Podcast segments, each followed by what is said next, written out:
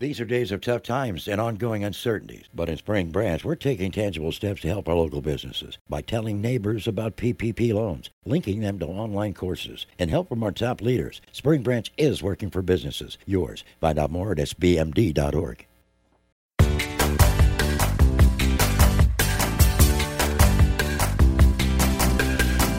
Hi, everyone. Welcome to Looped In. This is the Houston Chronicle podcast all about real estate. The dirt, the deals, the people, the places, it's all here. I'm Nancy Sarnoff, real estate reporter with the Houston Chronicle, and I'm here with my colleague, Mike Morris, who has been writing about development in the floodplain since Hurricane Harvey.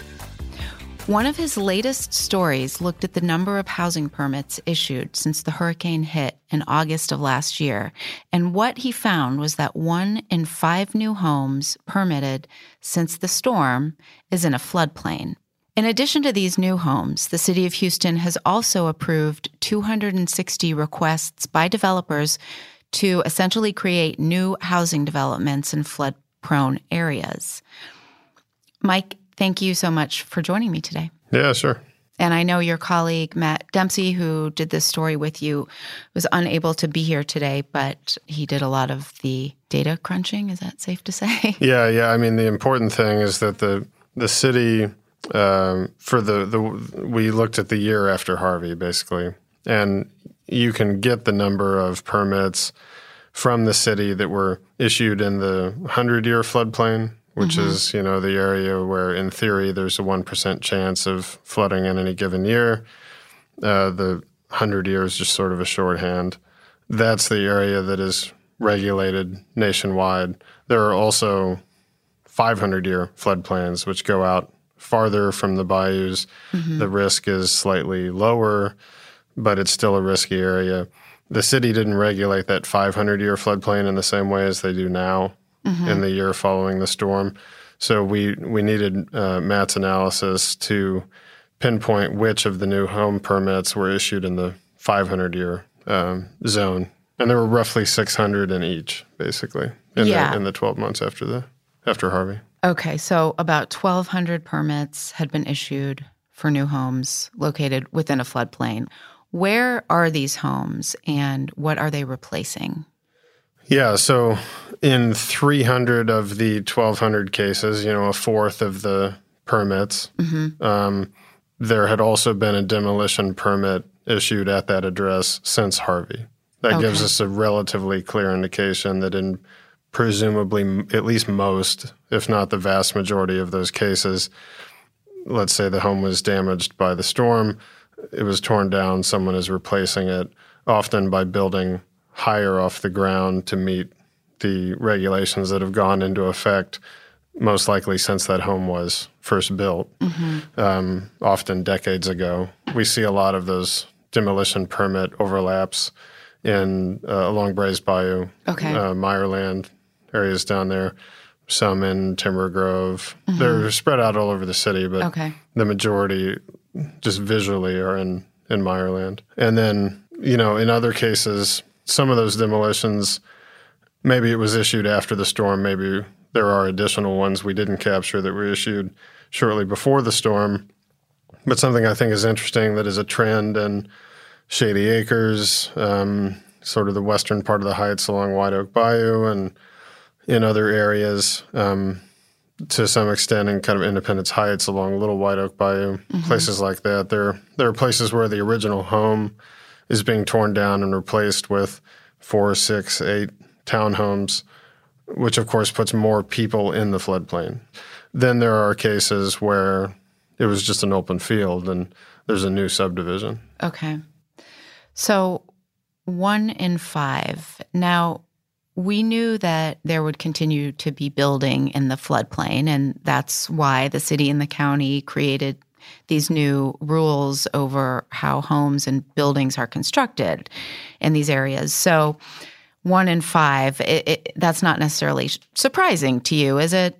No, I don't think so. I mean, it's a third of the city is in a floodplain.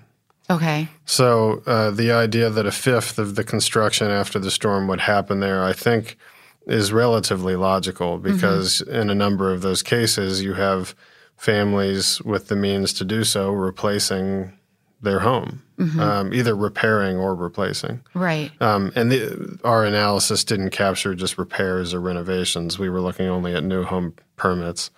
Um, but uh, yeah, I mean, I, I do think there's a certain amount of logic to that. Okay. One of the things you looked at for the story was a specific project in the Timber Grove neighborhood, which is near White Oak Bayou. Can you tell me about that development? Yeah, it's at the roughly at the southwest corner of 11th and TC Jester. I think that's like Timber Grove Section 5. And a a lot of the homes in that section flooded. Um, they back up to a creek that backs up to the a big railroad bed there that kind of separates Timber Grove from Cottage Grove, just north of I 10. Um, it's along that creek in an open area just south of the original neighborhood is an open area where there's a creek along the railroad and the creek. Lovett Homes, that's Frank Liu, a prolific local residential commercial developer, certainly in the inner part of the city. He years ago proposed a 77 townhome subdivision called Stanley Park. Mm-hmm. Uh, he platted that a long time ago, as in he went through the permitting process to lay out where the lots would likely go. Mm-hmm. So- but he, he didn't move on that. He brought in a ton of dirt in 2012, which, if you bring dirt into the floodplain, you have to offset that by mm-hmm. digging out uh, a hole somewhere nearby. Uh, the neighbors were concerned that he may not have done that correctly. As best county officials can tell, it was done correctly. But there's been this mountain of dirt sitting out there for six years. He, he after Harvey, I think the neighbors noticed it in May, started smoothing out the dirt, getting it ready for development, which uh, they were just sort of outraged by um, philosophically. So many of them flooded, and here this, you know, this this creek was overwhelmed during the storm. The neighborhood was badly flooded, so they raised a lot of concerns about that. Essentially, them raising those concerns county officials to take a closer look, and they discovered that essentially to avoid having to put a detention basin on the site, Lovett Homes had paid a, an impact fee a long time ago under a program that has since ended, Okay. basically. So the county said, We're not doing this anymore for developments of this size. Here's your money back. You have to dig a detention basin. So that was sort of a win for the neighborhood. The developer was very upset. County officials said, it's kind of immaterial though, because as long as that company or any other satisfies all the all the rules, and in this case digs that detention basin, mm-hmm. which they are going through permitting to do, I'm told, um, they can put dozens of townhomes there. It may not be 77, but they can proceed forward with their plan and the 100 year flood plain as long as the detention rules of holding back the storm water that runs off the site, uh, as long as those are met, and as long as the homes are elevated to the current standard to get them off the ground when the rain comes. Um, now, one thing I wanted to talk to you about was so the neighbors in this case, they got together and they, it, it sounds like they were really upset and rightly so. You know, they, there's a lot of questions yet to be answered and confusion around building.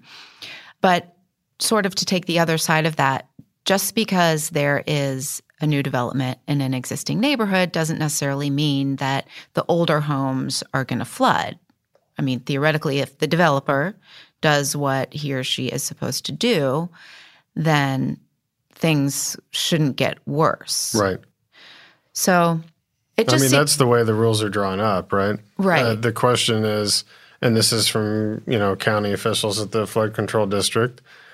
Uh, the question is, okay, these are designed to make sure that we don't overburden this stream at the back of the neighborhood that the residents said contributed to their flooding during Harvey. Are we sure that that this won't do that?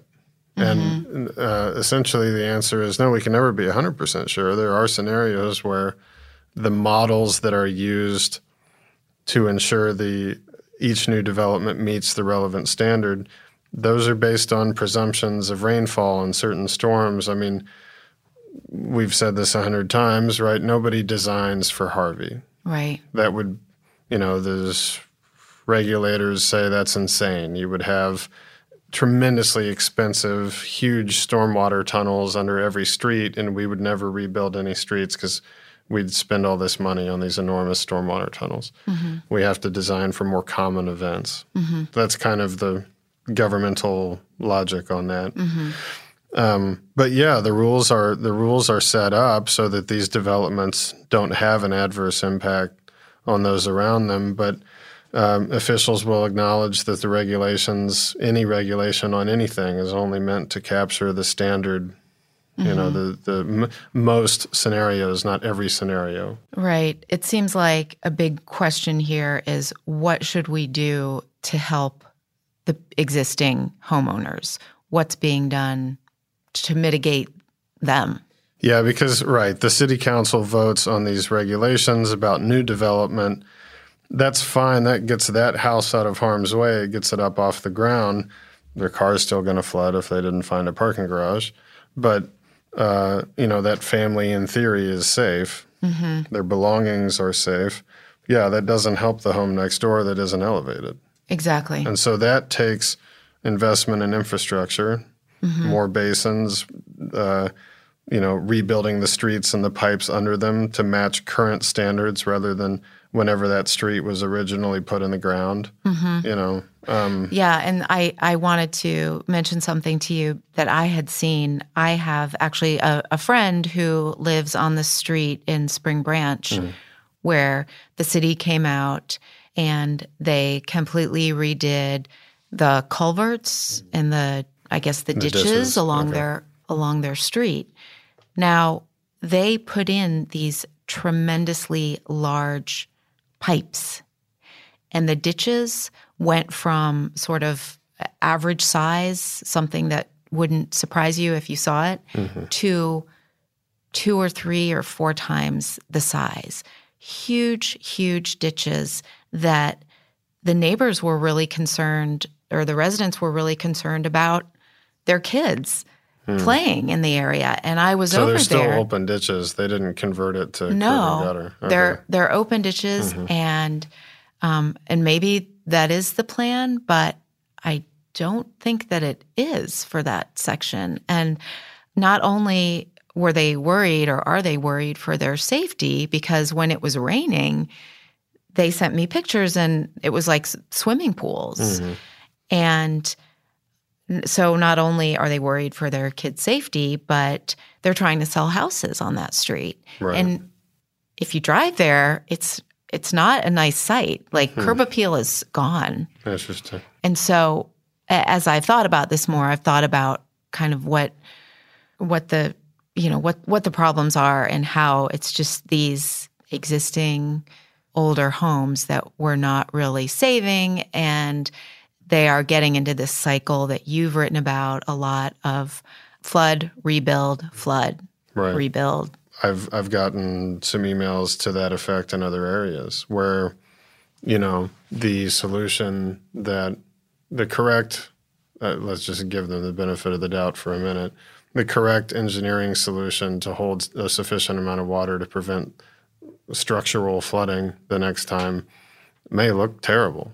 Right. You know, right. and this is, and the, and they may view that. My presumption is that they would view that as a pretty good solution because it's cheaper than rebuilding all the streets with curb and gutter with storm sewers. Mm-hmm. You know, eliminating the ditches. There's like two ways to do drainage: open ditches or pipes under the ground, and mm-hmm. you know, uh, inlets into the pipes. Mm-hmm. I, I'm sure that that was kind of a slam dunk solution that folks at City Hall figured would be a, a positive one, but I've gotten other emails like that where people are concerned about the fixes they're trying to do. Yeah. You know? Yeah. And like um, in Inwood, there's a defunct golf course up there that the city and county have wanted to turn into a detention, a huge detention basin forever. Mm-hmm.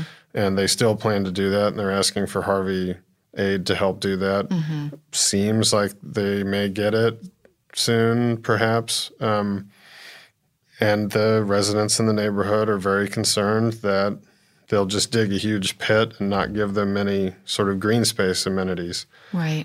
I mean, there, there are if if you don't live in these areas, uh, I feel like one school of thought would be like, okay, well, I'm sorry they lost their curb appeal, and I'm sorry you don't have a swing set there, but fewer people are going to flood. And obviously, the other outlook is, well, if we were doing this more effectively in more places all the time, then we wouldn't need to dig this enormous pit here in my yard. Right. You know, Right. I think both are valid to some extent. So, as far as all these um, per- new permits in the floodplain, what what is the mayor's take? What does the mayor say about this? Well, you know, well, the short the short answer is he says the solution is not to abandon these areas. Of mm-hmm. course, there's development there. It's not a, an inherently bad thing that there is development there. We need mm-hmm. to improve infrastructure. We need to build the homes that are built there higher to keep them safe, uh, and we need to proceed forward under the right under the right rules and continue to do the drainage projects that we're doing and plan to do. Mm-hmm. So, and that's sort of you know that's that's basically where the the whole city council is at. Right. I mean, my impetus for writing the story is uh, the steady string of emails I get from people occasionally as I write occasional small things or make reference to various projects. Well, why are we still building in floodplains? That's insane. And that's been half the feedback to this story. Every, no one apparently read the 700 things I wrote about, you know, in April when the city council debated heatedly what rules to set on building. Yeah. We never discussed banning development in floodplains. I don't think we will ever discuss that. Mm-hmm. There are 162,000 buildings in floodplains in Houston right now. They cover a third of the city. Right. Now, you could be more aggressive, I suppose. There are probably ways to regulate future development in a slightly different way than, uh, you know, allowing a flooded homeowner in Meyerland to rebuild higher. Mm-hmm. But the city's run into trouble with that in the past. They tried to ban development in the floodway, which is, sorry, the dumbest place to build. It's like the it's in the channel, mm-hmm. basically. And a bunch of people had property there and it lost all its value and they sued and the city had to water down the regulations. Hmm. You know? Yeah. We've been down that road before. Yeah. People said they could have written it better Yeah. and avoided lawsuits or avoided having the risk of the credible risk of losing the lawsuits. But, you know, that is people are driving people here why are we still building here that we're building in floodplains and say why are we doing that well of course we're doing that and it it took a 9-7 vote to even make it harder or more um, stringent and make the rules more stringent for building in floodplains Right. Right. This is the path that our region has chosen. And so if people are uh, uncomfortable with that path, then uh, call your elected representatives. You know, and of course, on the other side, people in the real estate industry say these rules are overkill. They were just doing something political after Harvey. Right. And even if you did ban any development in the floodplain or or completely empty it out, like someone mentioned in your story, the floodplain maps are changing, Yes. right? So Right. we don't even know. I mean, so yeah, you could do that today, and then Right. tomorrow you'd have to go out another, Mm-hmm. you know, whatever feet. I I was Matt and I talked about trying to run that analysis before we kind of abandon it because you have no idea where they're going to stop. I mean, so Yeah. to, to kind of get down on the weeds, one let one layer on that. The, I the- thought you were going to say one last time. no, no, never. I, I live my life in the weeds. The uh, you know the floodplain maps are based on a presumption of how much rainfall happens in this like pretty bad but relatively common storm, and then this really awful. Hopefully, we don't see very many of these storms. The assumptions of how much rainfall that is and how quickly it falls are changing. The federal government recently published new data that essentially says that the storm we thought had a 1% chance of happening in any given year has more like a 25% chance. And the storm we thought had a 0.2% chance of happening in any given year, well, that's more like a 1% chance. Mm-hmm. Like, surprise, we've seen three 500 year storms in three years. That number, the 500 number, doesn't mean anything. Right. Um, so they are now in the process, the long process, it'll take four years of drawing new maps based on that data. So yeah, the floodplains will grow. And uh, the, the I got off track. The analysis Matt and I had talked about running was, okay, well we have 1,200 permits for new homes issued in floodplains since Harvey. Uh, in the year after Harvey, it's been a little more than a year now. Uh, look at all these permits right on the edge of the floodplains. A lot of those are going to be in a floodplain Right. in four years, Yeah. and yeah. effectively, they are now. We just don't. We're not sure. right. Yeah. So yeah. Well, I, another thing I, I wanted to talk to you about for a minute was the people that you talked to in your story. Um, really interesting. So many examples of many Houstonians who are willingly buying homes that previously flooded. And I wanted to read a quote from a real estate agent you interviewed. And she said, Some of my clients tell me, don't show me anything that flooded. But the majority, if they see something that's pretty, they don't care. She said, I have some people who are looking in the 100 year floodplain, homes that got six feet of water, and they're like, I don't care. My insurance will cover it, and I'm getting a great deal on this house. You talked to some people that maybe weren't that glib, but Right. Um, it's a tough call for for people. I, I don't think I, I don't think that's the norm where people are saying, "Eh, I'll just Right. I'll just uh, use my insurance." But um, what what were what was sort of behind their decisions of some of the people that you talked to? Right. So there, there are the cases where, like, if you're if you're in the floodplain today and you haven't repaired your house yet, the cost of renovating of fixing what was flooded exceeds half the value of the home. You have to bring it up to current code, which means elevating it. Most mm-hmm. people cannot afford to do that. Right. So a lot of people will essentially challenge that, get a private appraisal, and inflate the value of their home so that the renovations come in less than 50% so they can stay at ground level. Mm-hmm. They know the risk. If they're smart, they know they'll flood again, mm-hmm. but they can't afford any other solution. I didn't feature any interviews with folks like that in the story, but in doing my reporting and looking at the permits on windows, that, that is more common than you'd think that it says 49%. Yeah. That's tough. Wow. That's tough from a human perspective. That's tough from a policy perspective. You know, one of the people I did quote in the story, uh, it wasn't that 49% situation, but her family, they, they're moving in now. They were unpacking boxes a month ago. They bought a house that flooded fairly badly during Harvey in a 100 year floodplain. And it was repaired. They saw it go on the market before the storm uh, months before the storm. They liked it a lot.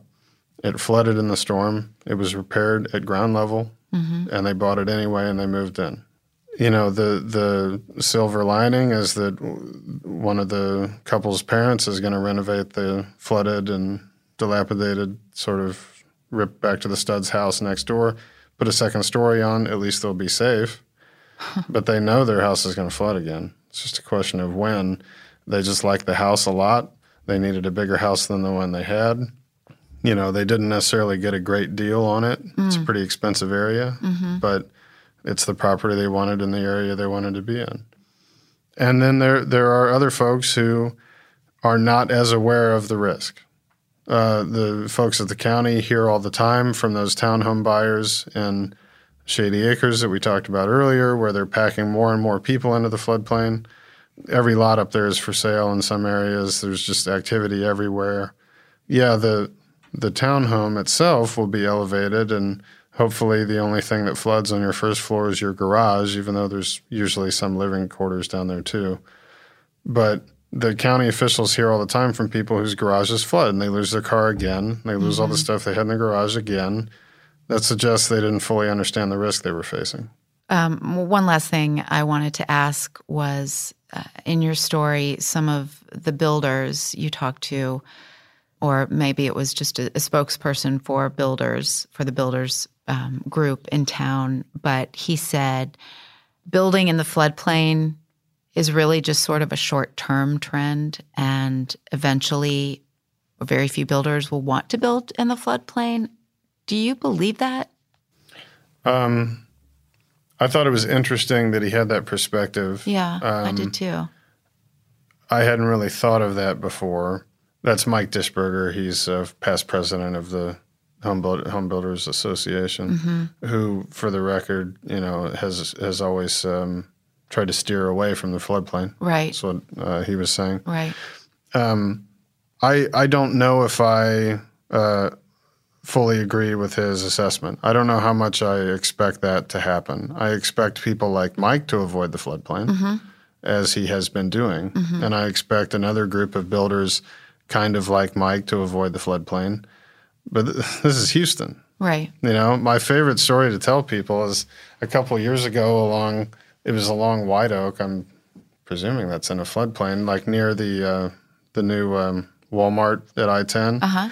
where all those townhomes were framed out, and then a totally mundane rainstorm came through and knocked them all down. Well, who was developing those townhomes? It was Keystone.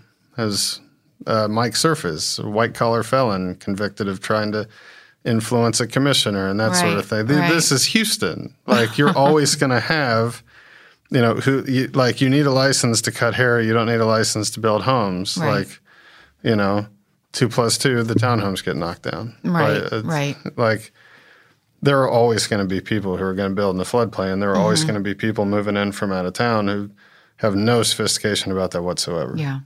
So I think that we are going to continue to see development there. And the other reason, I mean, that's that's the super cynical view. I think the other reason we're going to continue to see development, at least some, is that you know these areas I've talked about, um, Cottage Grove, Timber Grove, Shady Acres, uh, to a lesser extent Oak Forest, because it's all still deed restricted. You know, Meyerland, you're seeing just replacement, right? Right. But but these other areas, Independence Heights also. So Independence Heights, Cottage Grove, Timber Grove, Oak Forest, Shady Acres, you're going to still see development there because that's where people want to live and where people want to build. Mm-hmm. Like people want to move into these areas, mm-hmm. and so people are going to build houses in the area where they want to live. Mm-hmm. They're just going to sit up higher and they'll cost a little more, but the costs are, the prices are rising sharply and people are still paying them. Yeah. So uh, yeah, I mean, sure, it might slow down in some areas, but I think you're going to continue to see original homes get replaced with six townhomes all over uh, Shady Acres. You know, Mm-hmm. Right, That's Harvey hasn't slowed that, and I, I don't think it's going to slow it in the future. Yeah. All right. Well, on that note, thank you so much for being here and explaining what is happening out there and about your story. It was um, a great read, and I will post it on our show notes. And listeners, please subscribe to Looped In on Apple Podcasts or wherever you listen. And as always, let us know what you think by rating us or writing a review. Or you could just reach out to me directly. I am on Facebook and Twitter. I am at N Sarnoff. And Mike, your Twitter handle is There's too many Mike Morrises in the world, so it's M Morris 011. 011. Does that mean anything? Uh, I guess when I was a kid, my lucky number was 11 Oh, because that was uh, the Reds shortstop Barry Larkin's number. Okay, you're about to lose me, but sure. Yeah. All right. Well, reach out to Mike too if you have something to say about housing and development and the floods. Until next time, thanks for listening.